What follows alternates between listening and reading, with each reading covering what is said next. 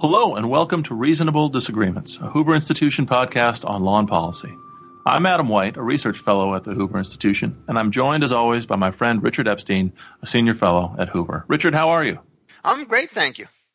Richard, as always, there's a lot in the news we want to get to, uh, including uh, a recent op ed in the Boston Globe on portraits at the Harvard Medical School. But before we get to any of that, I want to start with something you wrote for Defining Ideas, the Hoover Institution's journal, on June 10th. It was called Patrick Deneen's Delusions. Uh, who is Patrick Deneen and what are his delusions? Patrick Deneen is a political science professor at Notre Dame um, who is a noted author. And what he has done, he's written a book. And the whole point of this book is basically to describe the uh, decline and fall of Western civilization. It's essentially a Jeremiad, which is announcing that when you start to try to uh, deal with uh, the problems of today, all forms of classical liberalism are essentially uh, a failure. And it, it's written in a kind of a dramatic style. I came upon on the book, not directly, but uh, uh, uh, Bill McGurn at the Wall Street Journal wrote a weekend interview with him. It was a kind of an odd interview because usually these are kinds of puff pieces in the way in which they take place. But in this particular situation, it turned out that um, uh, what happened is that uh, uh, McGurn was deeply skeptical of the book, and, and, let me just sort of give its title, Why Liberalism Has Failed, and explain why it is I think that McGurn had this kind of difficulty. Liberalism, for these purposes, could be one of two brands. He condemns both without distinguishing clearly between them. It could either be sort of the modern political left uh, uh, with its welfare state, or it could be classical liberalism, which stresses the uh, importance of private property and limited government. And, and the way in which this claim becomes so frightening in some sense is that it turns out, he says, there are three basic ideologies in this world um, fascism and communism. He kind of conceives that those two have failed. And then there's liberalism, and he announces that it has failed as well. What he doesn't do is come up with some fourth element that you could actually turn to to explain why it is better than the liberalism which has failed. And he doesn't bother to explore any of the differences between classical liberalism, which I think has amazingly stable properties if you could keep the basic constitutional structure in place, and modern progressivism, one with the emphasis on property rights is trying to reduce the level of redistribution while supplying public goods. The other essentially doesn't care very much about public goods, uh, but what it's trying to do is to use the power of the state to redistribute wealth from one group to another. And it turns out the road to hell is often paved with good intentions. There's a lot of political fractionization going away. Often the redistributions are from farmers to businessmen or businessmen to farmers, tenants to landlords, employees to employers. Very rarely is it from rich to poor.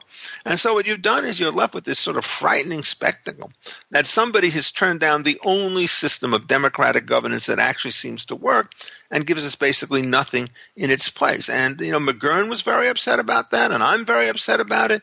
And it seems to me that, you know, if you're dealing with politics, you cannot just have an abject skepticism about anything and everything, putting nothing in its place. What you have to do is to recognize that the best of all political institutions has some imperfections, try to figure out how you correct them, rather than junking the whole system for what will be, by the time you're done, some kind of an artificial totalitarian kind of regime. Uh, because if you don't believe in the give and take of politics on the one hand, within a system of property rights, there's virtually very little else that you can do other than have enormous concentrations of power at the center. Now, as you mentioned, the name of the book is called is uh, "Why Liberalism Has Failed." But as you note early on in your piece, in a way, his argument is that liberalism has succeeded, right? That liberalism is seen as a failure precisely because liberalism, in his view of it, has stayed true to its own principles and has ruined a lot of what people in America uh, did not want to see ruined, that it undermined uh, values, morality, other things, family mm. in America. Now, we've seen versions of this argument before, much more, I think, much more restrained and much more sensible version of this argument. Maybe the most famous one was by Irving Kristol 40 uh, something years ago called uh, Two Cheers for Capitalism, right? His colleague at the Public Interest, Daniel Bell, wrote a book called The Cultural Contradictions of Capitalism. Of course, he was Bell, my teacher, by the way. Oh, he was. I didn't know that. Well, he taught me. Not only was my teacher, we were very close at one oh. time, and remained close to, to the time he died in 2011. He always used to say, "I was a splendid student. Why is it that I strayed so far from his particular version of tough-minded 1950s uh, liberalism, which is what he was?"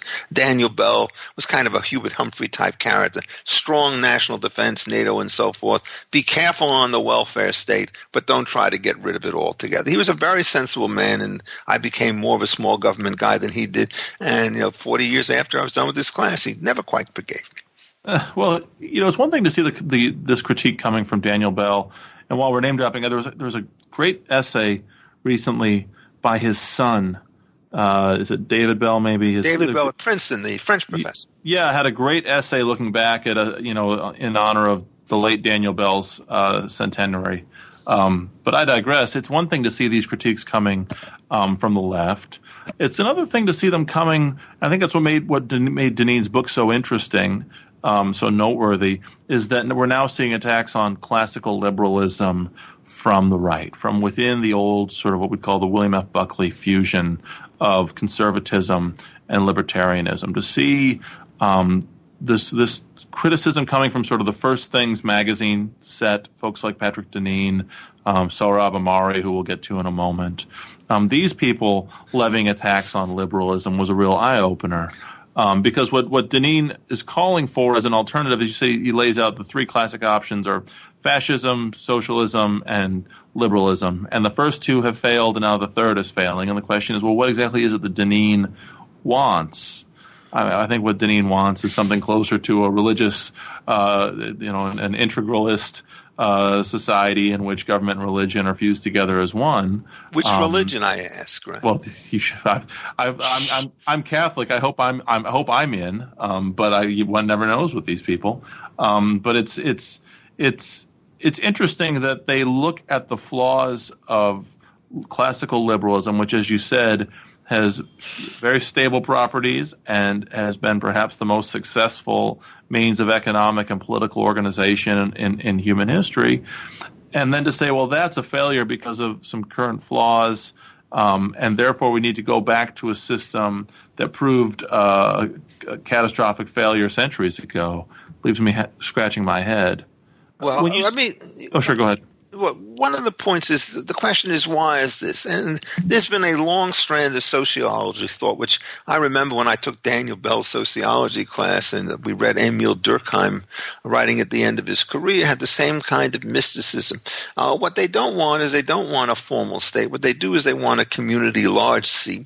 And the question is, what kind of community do you want and who is going to be a member of it? And the reason they come up with this particular view is they believe that what uh, classical liberalism does does is it celebrates autonomy, and that autonomy leads to atomism, in which people essentially ignore one another. And this is an absolutely crazy misconstruction of what classical liberalism says.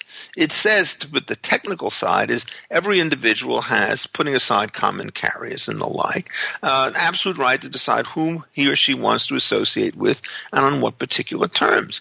Uh, the right to refuse deal does not mean that you're going to refuse every deal that comes your way. It means that what you'll do is you'll select those particular deals and arrangements that you seem to make sense. So what classical liberalism does, and this is the way laissez-faire developed, is it facilitates voluntary arrangements, which are not only simple contracts for buying and selling, there are also all sorts of friendly societies, religious organizations, charitable organizations, universities, clubs of one sort or another, which may or may not have a Christ component with them. But what they do is they create all these sorts of intermediate institutions.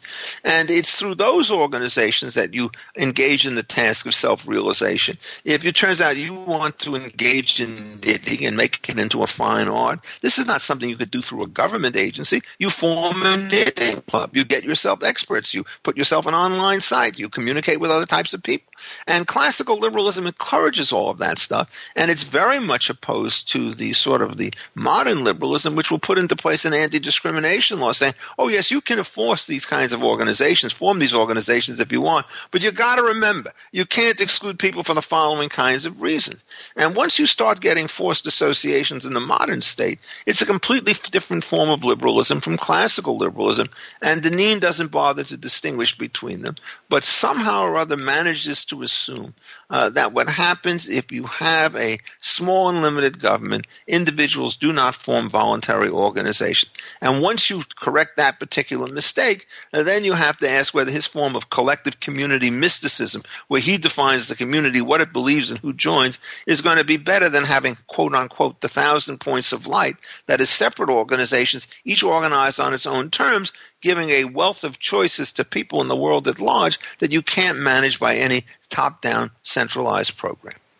I mean, what baffles me the most about Deneen's argument is that there's no his program can't exist in the real world. It's it's there's no constituency for it in America, let alone um, anywhere else these days. If anything, classical liberalism and, and American constitutionalism have been the form of government most conducive to the flourishing of communities, small communities along the line of Deneen's thought, um, than any other form of modern government. And to see him sort of attacking now the system that's made his his preferred community even possible um, strikes me as as I'll tell you what it strikes me as. It strikes me as what you might call performative wokeness. Um, I think that you take it. I think you have to take Deneen's book um, in conjunction with you know Michael Anton's essay and now book on the Flight 93 election, as he called it, and this recent attack in First Things magazine by a, a journalist named Sohrab Ahmari. Um, an attack on on the, the conservative David French for basically being uh, insufficiently aggressive and in, uncivil in fighting back against progressivism. I think you have to take all of this together as as basically the right's version of performative wokeness, the sort of um, grandiose, um, over the top, intentionally uncivil attacks on convention that we see on the left so much. I think we see them on the right too, and we especially see them in things like Deneen's book. I mean, obviously, there's there's criticism to be made of of modern American society, modern American politics, um, modern American law and governance. Uh, but but to say that it's rotten all the way down to the roots, and that the alternative, as one very smart friend of mine said, is we need to go back to 13th century France. Uh, that just strikes me as, as magical thinking and silly talk. Well, and I mean, sort, I want to be a serf. Of, yeah. Well, yeah, right. Um, so anyway, I, I, I, I, commend your, your column to all of our listeners. I hope they'll they'll listen to it. Um, while we're talking about sort of over the top, um, radical critiques of liberalism, let's move on to socialism while we're at it. Sure, um, right ahead. We've we've, seen uh, a, a, most recently now presidential candidate Bernie Sanders trying to offer a defense of socialism.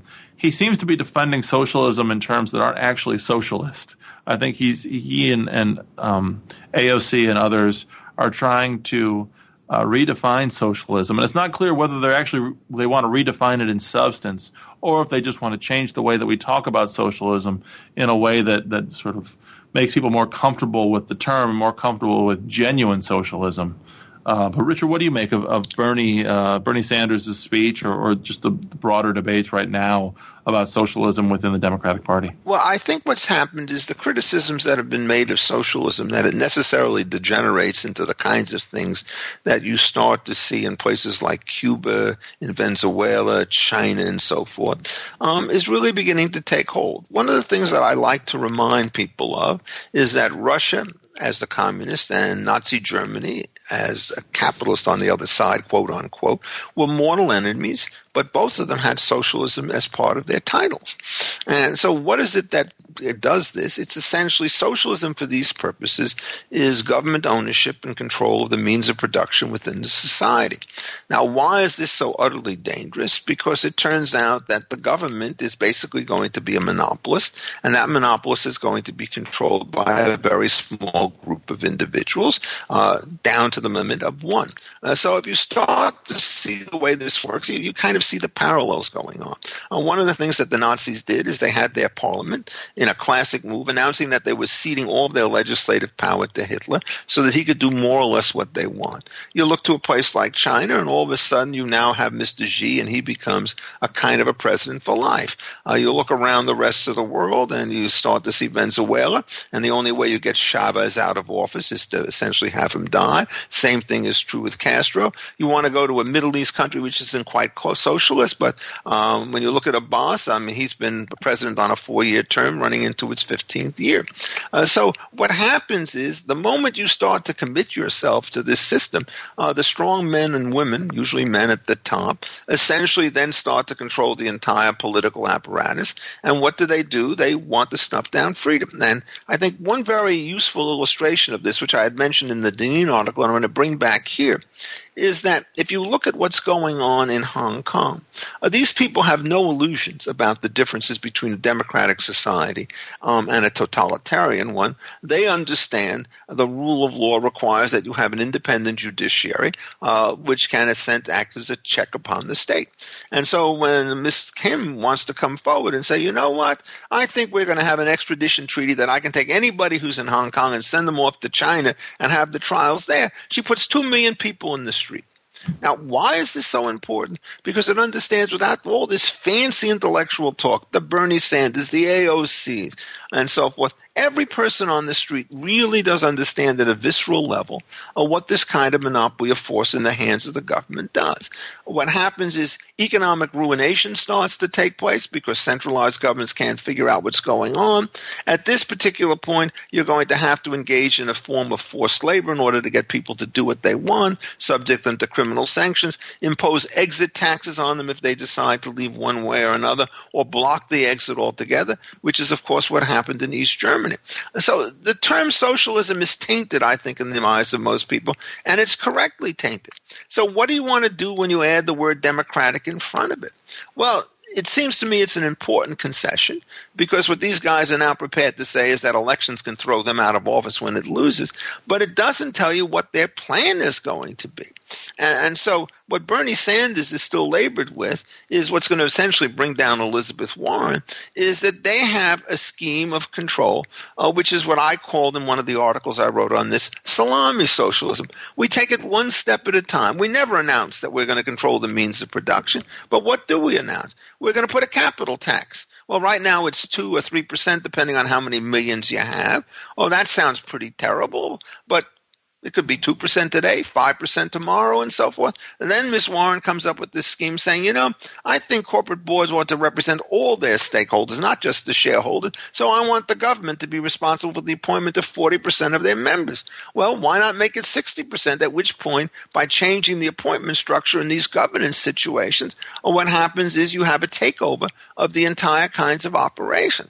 And they don't really want to quit. There's not the slightest sign or awareness in any of these areas, uh, that centralized government control can be a failure. So I wrote last week on the Hoover site about the rent stabilization laws in New York, and, and it's like a feast. It's like a, I don't even know how to do it. It's a frenzy, it's an orgy in which everybody seems to insist that the government control of maximum rates, a form of salami socialism, has to be continued to be extended even without the slightest sign of market kinds of failure. So I don't think they can run from this entirely because their economic programs will, in effect, necessarily require a sort of a political unified force and if they want to keep them in place, they have to remain in power perpetually, and that gets you back to the dictatorship problem that I talked about earlier.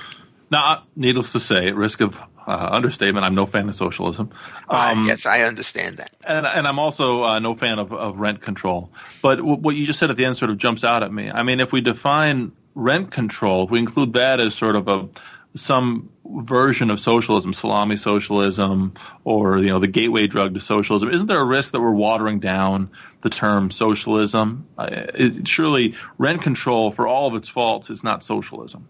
Well, uh, the answer is it isn't, but it is. Let me put to you the the well, the reason why I use the word salami in front of it is is when you start talking about the collective ownership of the means of production as a sort of a genuine business matter uh, there are many situations where you have divided ownership of particular assets.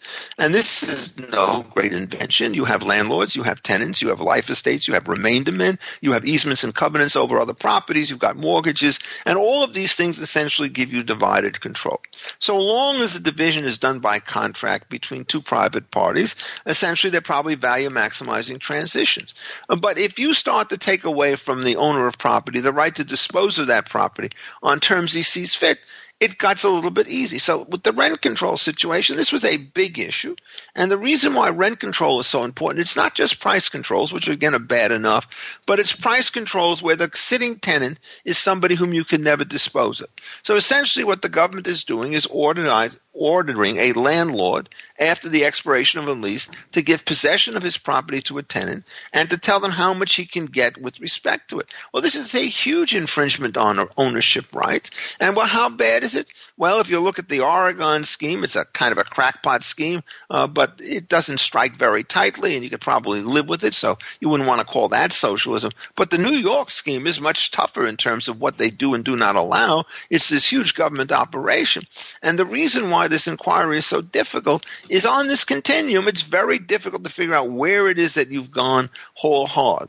But you certainly can't ignore the, the partial or creeping forms of socialism uh, because what happens is as you turn the noose tighter and tighter, uh, the private sector is eventually going to wither and die, at which point the government will start to take all these things over through foreclosure or some other kind of device. Uh, so what I think in effect is that the transitional modes, if you've got a good political economy, you may be able to keep them stable. What's interesting in New York is when the Senate in that state went Democratic from Republican. Polly barred the door. The whole rent control date completely changed one way or another. It's not just rent control that's changing. There's going to be a massive takeover on the private side uh, through the effort to try and control the carbon dioxide levels in the name of global warming. And remember, New York State is now trying to do what Miss AOC proposed for the um, federal government. I think the Green New Deal at the federal level is dead, but it's certainly not dead if you read the front page of the New York Times today at the mm-hmm. state level. So uh, if you're trying to figure out where this works, I agree with you. You get 10% control, it's fine. If what you're trying to control is externalities, can't commit nuisances, it's absolutely dispen- indispensable to get that right. Uh, but I think you can't be so sanguine sanguine about all of these intermediate situations where they keep getting tighter and tighter and tighter. The constitutional standard is extremely helpful. It says if government goes too far in regulation, it becomes a taking. Adam, do you know well, how far is too far? How far is too far, Richard? Uh, well, I mean, as far as I'm concerned, when I wrote my takings book, I said that's just the wrong metaphor. Right. If you take a little, you pay a little as the government. What is you really want to do is understand the importance of implicit in-kind compensation. So if the government takes from you a certain degree of freedom, takes that similar freedom from everybody else, you put this whole thing together, and it turns out everybody is better off at the common scheme than before. That's not socialism. That's constructive government. So uh, my, the best case of this is uh, you want to build a seawall in order to prevent the tides from wiping out the land. There's no way that one person could put a seawall around his house. It has to be up and down the beach. And so what you do is you essentially tax everybody to put the wall up and make sure that the wall does not block access to the beach or views. That was the stop the beach renourishment cases. Scalia got the scheme right, but he thought there wasn't a taking, which is completely wrong. Um, he just messed up the contract and the property law beyond recognition. The correct answer is it was a taking. It was a taking with return compensation compensation to everybody, it was a Pareto improvement. Pareto improvements are perfectly allowable under classical liberalism. Uh, that's the great weakness of the hard libertarian provision. Uh, if they only worry about force or fraud, collective action which creates Pareto improvements is off limits. And that's the weakness of every kind of hardline libertarian theory associated with Murray Rothbard and that entire tradition, that anarchist tradition. No, we can't. We can't litigate the entire regulatory takings issue here. It would take too long, and I'd, I'd lose in the I'd lose in the end anyway. Oh, but I will say, with respect to this, what is socialism? I mean, I, I, see your point, and I understand that that so much of this is, like I said earlier, kind of the gateway drug to socialism, or it's the it's the first. It could be the first steps to socialism. Um, but what worries me is that taking these sorts of policies that are far removed from outright government ownership and control of the means of production, um, and policies that are much more conventional, for better and for worse, in American society.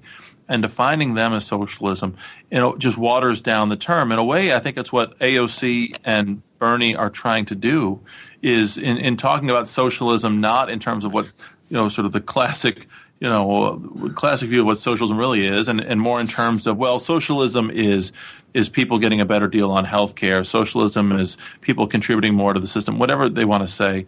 I worry that they're trying to redefine the word socialism in order to make it more politically palatable, and thus open the sort of acclimate people to the notion of socialism in its more classical form. In a way, I, you know, so much of what I see AOC and, and Sanders, mostly AOC, doing in so, so many ways it reminds me of, of things that President Trump accomplished on the campaign trail. When President Trump began to campaign, he seized he really seized upon the term America First. Now, of course, America First up until 2016 had very different connotations, especially surrounding World War II non-intervention yes. and and and the the threat of Nazi Germany and so on. America First was a term that meant a lot more than just its literal terms suggested.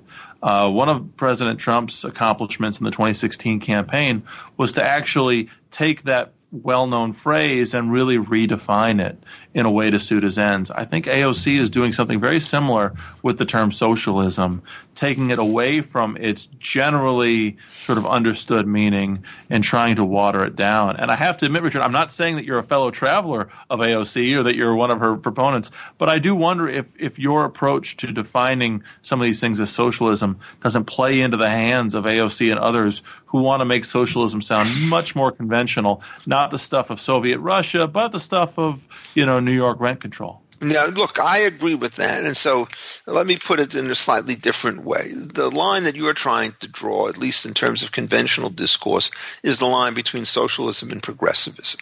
Right. And what these exactly. guys are tr- trying to do is to redefine themselves as progressives so as to put themselves in the tradition of FDR's New Deal, La Follette in Wisconsin, and all the rest of that stuff. Um, I think it's a very clever ploy. Uh, there's no question that the term progressive, at least in left wing circles, has driven out the term liberal um, to the point where it's a complete rout in the last five to ten years.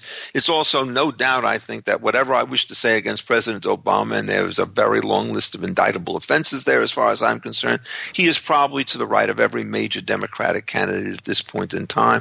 And it's absolutely stunning uh, that he will not say a word in favor of his former Vice President, Joe Biden. The obvious reason being that even he has moved further to the left, the way Hillary Clinton and Bill Clinton have done. And so uh, there is a strong progressive left movement on this. So when I'm actually talking about this in political terms, I, I, did write a book called How Progressives Rewrote the Constitution. I have, at every single point, talked about it as progressivism, not as socialism, and I've attacked it on the following terms: is that to the extent that progressivism represents a systematic rejection of competitive markets and it puts in place state systems, uh, what you have to understand is that you have lower returns and higher administrative costs, which in the end will squeeze everybody and so make the system unsustainable. And the way in which I start to argue that today is what you do is you make the state comparisons on this. Uh, you take a state like Connecticut, which is now in its kind of intellectual death rattle. They keep raising taxes, they keep losing population. It's gone from the most prosperous state in the United States to something that's about to become a has been. Uh, New York State has serious troubles, not as bad uh, perhaps as Connecticut today. New Jersey's another disaster area. The same thing is true of California. You look at the states that have thrived, it turns out that they are low government states, the Indiana, Tennessee, uh, Texas, and the like. Well, I think, in effect, for current political battles, rather as opposed to intellectual battle, you're much better off doing what you suggest and taking after progressivism rather than taking after socialism. But the important thing to do is to say that as these people back off a total catastrophe, what they do is they create a mini catastrophe. There's not a single program that somebody like Elizabeth Warren puts forward that makes the slightest bit of sense. I'm just give another example. I don't know whether you want to call it socialism or not to say, I'm going to forgive all student debts. $2 trillion. Well, this was the Obama policy to take this out of private hands so that there's no lender discipline with respect to this market. Now you have two classes of people those who've gotten their loans and have paid them back, and those who've gotten their loans, squandered the proceeds, and can't take them back. And what we do is we reward those who have basically dissipated an opportunity and tax those who have managed to successfully discharge their thing. There's an old maxim, and it's still true, uh, which is you get more of what you tax. You get less of what you tax and more of what you subsidize. So we're going to get fewer frugal investors and we're going to get more reckless investors. And when you hear the Democratic mantra, well, I'm only investing in the future, it's important to remember you can make horrible public investments just as you can make horrible private investment. And the program that Ms. Warren puts forward is an illustration of that. I mean, I could I will put it to you: Is there any program that she has put forward, whether on that, Medicare for all, corporate governance, the wealth tax, that makes the slightest bit of sense in terms of anything that you or I believe, assuming that there are, as there are, some real differences between us? No, that was an easy question. Yeah, I think it's an easy question. Yeah. And so, you know, you know, people ask me, "What do you think?" And I say, "Well, here's what I think about Donald Trump. I think he's something of an egomaniac. I think he is, in some ways, a threat to democracy. I think his public record is divisive. I think his positions on immigration are often blindingly stupid. I think his foreign trade positions, when he does the negotiations with China and and with the other countries, is often completely misguided. Yes, I will vote for him. Now, why is that? Because I think on every policy dimensions that he's wrong. The progressives are not going to be much better with the possible exception of immigration. But on all domestic issues having to do with taxation, regulation, wealth transfers, estate taxes, and so forth, I think that if when Donald Trump was elected, you got a 200 point jump in the market, notwithstanding Paul Krugman's prediction of a perpetual recession, right? Uh, if Elizabeth Warren is elected president, the market's going down 3,000 points the next day. Yeah. Well, speaking of discounted in advance. Uh, speaking of Elizabeth Warren, and we're coming up on time, but I want to spend at least a few minutes on one last thing. I hope our listeners will humor us. Speaking of Elizabeth Warren, uh, the Boston Globe had an interesting op-ed earlier this week by Professor Jeffrey Flier of the Harvard Medical School. He's professor of medicine. He's the former dean, and he wrote about what he saw when he entered the Louis Bornstein Family Amphitheater at Brigham and Women's uh, Hospital, the, the, Harvard Medical School's uh, teaching hospital. He walked into the uh, into the lecture hall and was shocked by what he saw or by what he didn't see. He didn't see the portraits, the 31 gold frame portraits of famous uh, doctors, famous uh, Harvard uh, doctors that had long adorned the halls, the, the walls of this amphitheater. They were gone. But a year ago, Harvard had announced that these portraits would be going, that they were removing them in order to make a more diverse audience and a more diverse student body more comfortable and less threatened by a wall full of, of white men uh, looking down on them. Um, and this, uh, in this new op-ed now, a year later, uh, Professor Flier talks about what a mistake this was um, that we shouldn't take these things down. That there's ways to to promote diversity and to make people more comfortable without just sort of pulling down reminders of great people that came before us. Um, now, I have to admit, when it comes to the Boston Globe, I usually just read the sports section. I hadn't seen this op-ed until you uh, you flagged it for me. And, and so, Richard, what are your thoughts on it? Well, Jeff Flier is an old friend of mine. Um, oh. In fact, uh, you didn't know this, did you? Daniel Bell. Oh. Well, what happened is he was actually came to fame in 1980 when he was asked to uncover a massive fraud which had taken place at uh, the Yale Law School with a man named Soman, which became an incredibly complicated story. If you want to read a great article, it's man by man named Morton Hunt writing about uh, almost 40 years ago what it is that Flier did as a 32 year old to stop this. And when he was dean, he was a classical liberal, and, and we had worked together from time to time. Uh, and he's resigned, and he basically continues to practice those things. And I think he's 100% correct. Let me just start saying what's going on here. Look, I am not happy with situations where you take a woman like Kate Smith and she sings the song like Paul Robeson sings. You now, by modern standards, find it as offensive, and then you take her statue out of the Yankee Stadium or take it out of the Philadelphia Flyers. This woman was a hero to thousands, millions of Americans during World War II. But when you look at these guys, it's not as though they sang That's why darkies were born. These are great men, one and all. If you were to look at these pictures and ask how much did they contribute to human welfare and to human benefit, the number is absolutely staggering. If you were to go down and say, now, why is it that you want to get these songs? Other people are going to be offended. Well, what you tell people is, look, these are the people in a different time who excelled. These are the targets. These are the kind of inspirational people that you should aspire to, whether you're male or female, whether you're American, white, Asian, uh, Negro, black, whatever it is. You can all do what these people have done. And, and I regard this as sort of like an ISIS like maneuver you don't like something about the past, what you do is you just obliterate it. And it is such a complete tragedy uh, to characterize individuals of unquestioned character and intellectual distinction and social benefit as being threatening or offensive. Um, I, I don't even know what to say about this situation. I mean, I'm happy to say my portrait at this point precariously hangs on the wall at the University of Chicago Law School, where I, have devoted so much of my professional life. Is somebody going to come along and say, nah, you know what? Uh, we have a diverse student body here. Whatever this man did doesn't matter anymore. Uh, so I regard this as a tragedy. Look, Harvard University, um, in this maneuver, in the antics that it's had with the finals club in the college, um, as I think has become literally a caricature of what a decent and respectable university should be. This is at one point and probably still is the preeminent university in the world. And for these people to engage in this kind of childish antics only detracts from the serious mission of a university, which is the organization, dissemination, and advancement of knowledge and the training of the next generation of leaders so that they could replicate the successes of the past. And if somebody thinks having blank walls in a lecture hall is going to achieve that particular result, then they're not really fit to lead anybody at Harvard or indeed anywhere else. Now, a lot of people will see this story and it will remind them of the broader debate over Confederate war memorials in Virginia and Louisiana and elsewhere. Um, I live near Leesburg, Virginia, and there's an ongoing debate about the, the Confederate soldier statue near the courthouse, the question about whether to remove it. It looks like the statue is going to stay. I saw a news story this week saying, well, maybe instead of taking the statue down, maybe we'll just rename the, the courthouse itself under, after Charles Hamilton Houston, the great civil rights uh, litigator.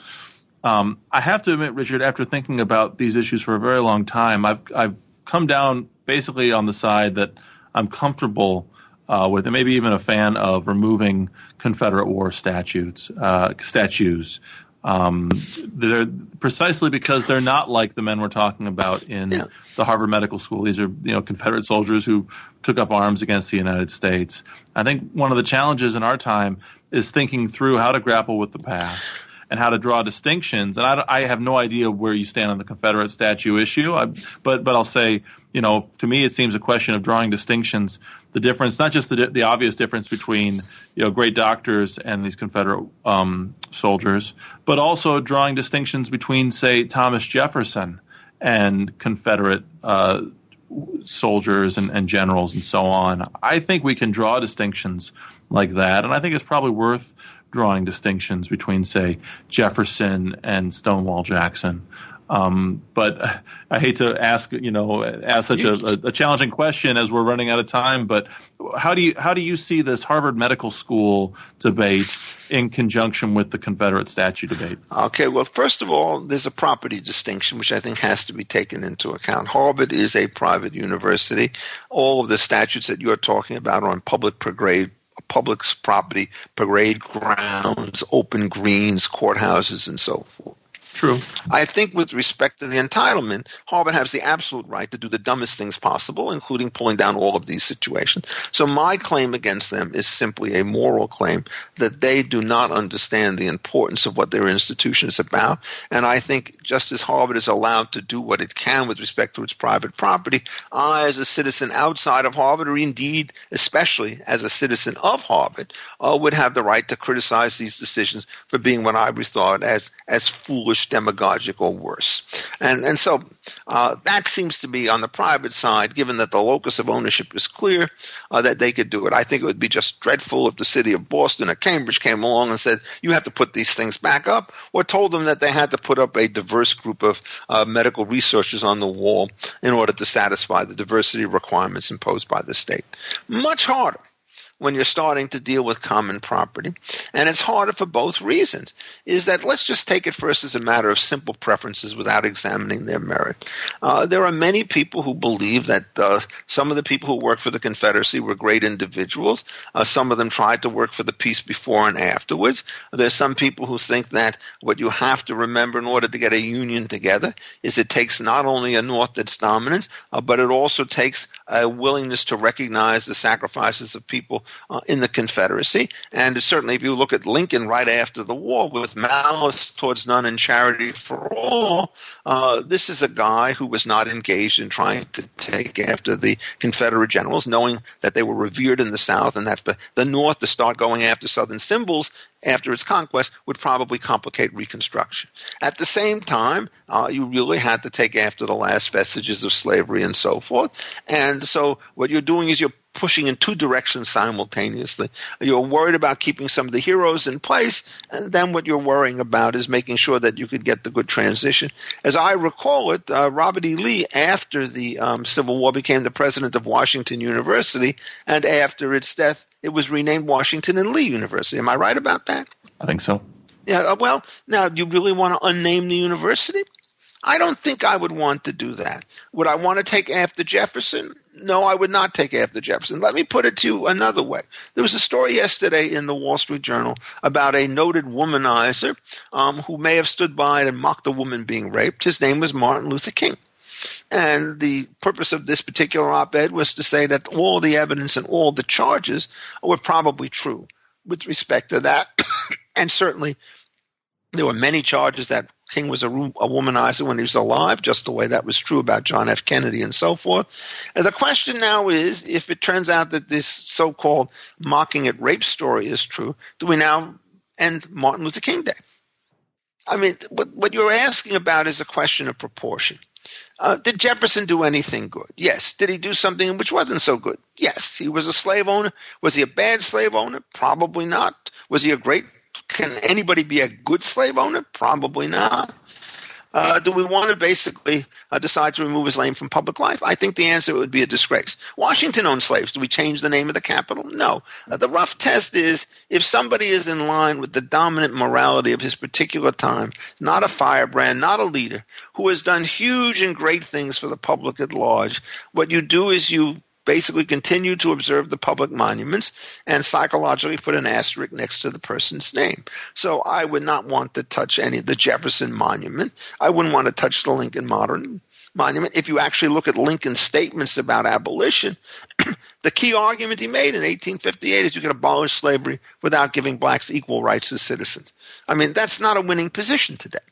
But it turns out that, you know, if you use the harsh light of contemporary judgments against all the people who did more than anybody today has done in order to get rid of the scourge of slavery, then in effect what you're doing is you're saying, look, Mr. Lincoln, the problem with you is you don't rate because you did not do enough. And you could go through everybody who was involved in the liberation movement and condemn them. And I think that this would be a great tragedy. Uh, so it's clear that when you have public spaces, you have to have collective public decisions. It's not like a university. There are going to be people on all sides of the issues. My own view is, I think what you would agree with, is you go slow before you take these things down. I'm comfortable with the decision of taking down the Confederate flag. I thought that Nikki Haley gave a magnificent speech several years ago at the Federalist Society why she made that decision mm-hmm. after there had been a racially motivated murder inside the particular state. Uh, but the difficulty here is you're taking one off. It's a question of where you draw a line, as you have suggested. And so, Adam, I'm quite happy to put you in charge because whatever our intellectual agreements, I always regard you as the distillation of a sensible, modern, conservative, prudential behavior. How do you like that? Well, what better note to finish on then? well, I couldn't well, Richard, a nicer word to finish. Well, thank you, Richard. I'm looking forward to our next conversation. But in the meantime, uh, thank you very much, and thanks to all of our listeners. Uh, please tune into the Hoover Institution's many other podcasts, including Richard's podcast, The Libertarian, and we will talk again soon. This podcast has been a production of the Hoover Institution. For more information about our work, please visit hoover.org.